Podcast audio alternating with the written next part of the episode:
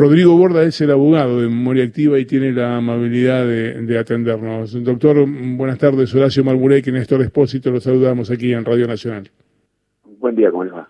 ¿Qué tal? ¿Cómo le va? Bueno, a ver, nos cuenta un poquito quién es este personaje que declaró y qué fue lo que declaró en, el juicio por la AMIA, porque estamos hablando de un señor Pose de apellido, ¿verdad?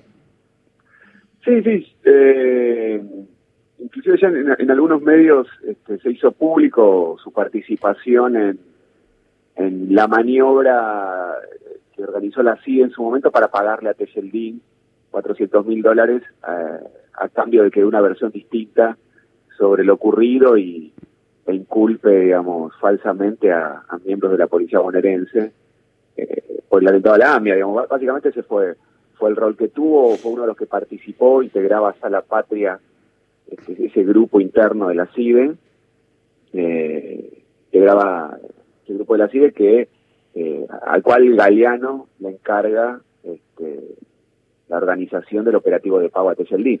Él incluso ya había declarado ante el TOF 3 eh, en el juicio que se llevó a cabo en el año 2000 y 2001. Bien, vamos, vamos a ordenar un poquito esto. Hay un señor que se llama Julio Pose. Este señor Julio Pose aparece como un supuesto agente vinculado con la DEA, pero esencialmente con los servicios de inteligencia en la Argentina, y aparece mencionado, se habla de él básicamente como alguien que estaba relacionado con toda la operatoria del narcotráfico en lo que tuvo que ver con los laboratorios y demás. El señor Julio Pose es, según surge de la investigación que realizó la colega Virginia Messi, este es la verdadera la morsa. Esta es la verdadera morsa. Entonces, si es él, no puede ser otro. Entonces, es él y es la morsa. Estaba investigado en las causas de narcotráfico. Pero resulta que como agente de inteligencia también había participado, y esto es lo que queremos resaltar, lo que nos contaba usted recién, doctor, que este señor aparece de alguna manera relacionado con lo que tiene que ver con el pago de los 400 mil dólares a Carlos Tejeldín para desviar la investigación del atentado contra la AMIA. ¿Lo resumí bien? Sí, sí, perfecto. Perfecto. Concretamente el, rol eh, que, le, que le dieron dentro del grupo fue eh, conseguir un teléfono celular que no fuera rastreable eh, y ese teléfono celular se usó el día del pago de la primera cuota para que los agentes de la CIE comunicaran a, a Boragni con Tejeldín que estaba en la en el juzgado. Bolañi es Ana Bolañi, la ex esposa de Carlos Tejeldín. Perdón, perdón. La, ex esposa de Tejeldín recibió, el dinero, digamos, este, en un banco en provincia de Buenos Aires y este, le tenía que avisar a Tejeldín, recibí la plata, ya podés firmar la declaración falsa. Uh estaba detenido, a disposición de Galeano, estaba en el juzgado de Galeano esperando el llamado de, su, de su esposa de, ese momento que, le, que le confirmara que había recibido la plata, que ya podía firmar la declaración falsa. ¿Y ese llamado se hizo a partir de un teléfono que le había facilitado este señor Pose?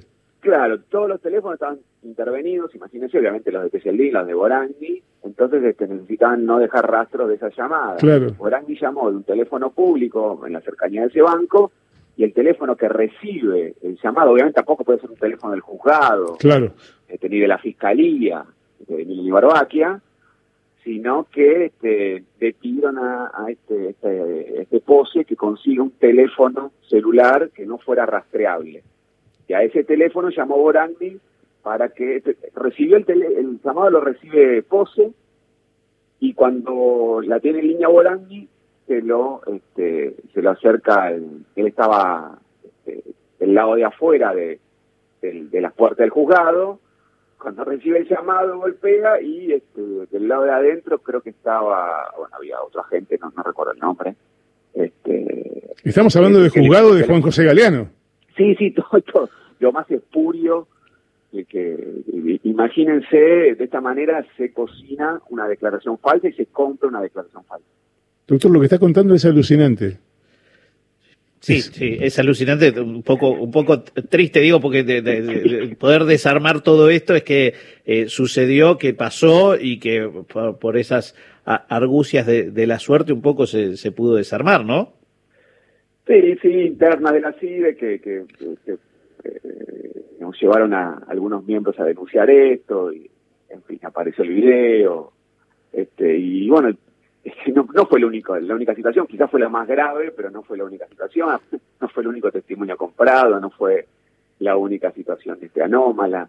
Estoy recordando ahora otra parte de la declaración de esta persona que cuando se le preguntó, por lo menos en el juicio en el que yo estuve, en el top 2, ¿qué pasó con ese teléfono? Porque él consiguió, un teléfono limpio, imagínense lo que es un teléfono limpio, un teléfono digamos, que no tiene registro. Sí, claro.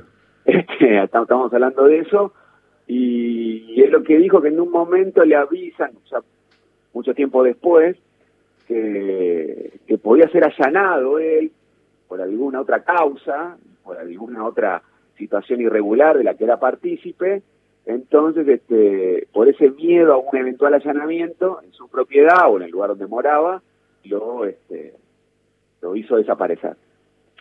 esa es la forma en la que se manejaba, hablo al principio en tiempo pasado nuestro servicio de inteligencia.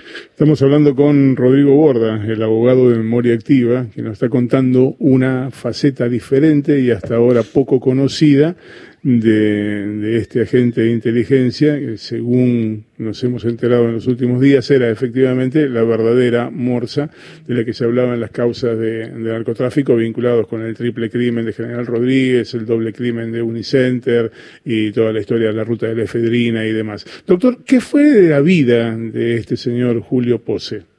En, en el momento, a ver, cuando surge todo esto que usted nos cuenta, eh, y esa maniobra es la que termina haciendo de alguna manera caer gran parte de la acusación, sobre todo en el, primer juicio. Bueno, me imagino que alguien le habrá dicho, bueno, señor, usted eh, es está imputado por el delito de partícipe de esta maniobra. ¿Alguien, ¿Pasó eso? No, los, agentes de inteligencia que participaron eh, del operativo del pago, salvo el, el jefe del grupo Salapatria, los jefes, Brauzón y Finen. Sí. Eh, fueron los únicos imputados. Finen finalmente, recordar esto, que fue absuelto por el TOS 2. Nosotros estamos recurrimos a esa absolución y la estamos peleando en la Cámara de Casación, pero Finen, este, el coordinador de Sala Patria, eh, fue absuelto por el TOS 2. Eh, salvo estas dos personas de máxima jerarquía en, el equipo ese de Sala Patria de la CIDE, no fueron este, acusados eh, vinieron al juicio como testigos. A, los dos juicios, al juicio del top 3, el primero, el que después se declaró nulo todo y, fueron todos absueltos, también fueron como testigos y acá también. Acá vinieron como testigos, no, no, y en, esa calidad este, esta persona este, se presentó a declarar, tanto en un juicio como en el otro, no, no, no, no estuvieron imputados. Ahora, es, es bastante eh, difícil de entender, es la persona que eh, provee el teléfono que asegura la comunicación privada y no rastreable contra un imputado al que le iban a pagar 400 mil dólares para que falsamente involucrara en un delito de tamaña gravedad como la voladura de la AMIA adentro del despacho del juez que recibiera la confirmación de que la plata ya estaba, en consecuencia podía cometer el delito cuanto menos de falso testimonio para involucrar en, en la investigación a gente que no estaba probado que hubiera participado. ¿Cómo la persona que provee ese elemento, que es el que termina de asegurar que se va a cometer el delito, que provee el teléfono del cual le dicen al tipo que iba a declarar falsamente, che, la guita ya está, podés firmar tranquilo, ¿cómo esa persona nunca estuvo imputado? Bueno, la, este, el argumento de los agentes de, inteligencia, inclusive en su declaración como testigos, que fueron testigos, tan, como vos bien marcás, entre comillas, no testigos que inclusive uno podría decir que declararon en causa propia, eh, pero digamos, la, excusa que, siempre dieron es que ellos no, no tenían conocimiento de la maniobra global o de o del aporte que hacían, digamos, en, en, qué contexto se insertaba ese aporte. No, no tenían este, conocimiento de este, en qué consistía lo que iba a declarar Techeldi, eh, cuál era el objeto, digamos, de, ese cambio de versión, etcétera, etcétera, que eran simples soldados, digamos, para decirlo de, forma más clara y más llana.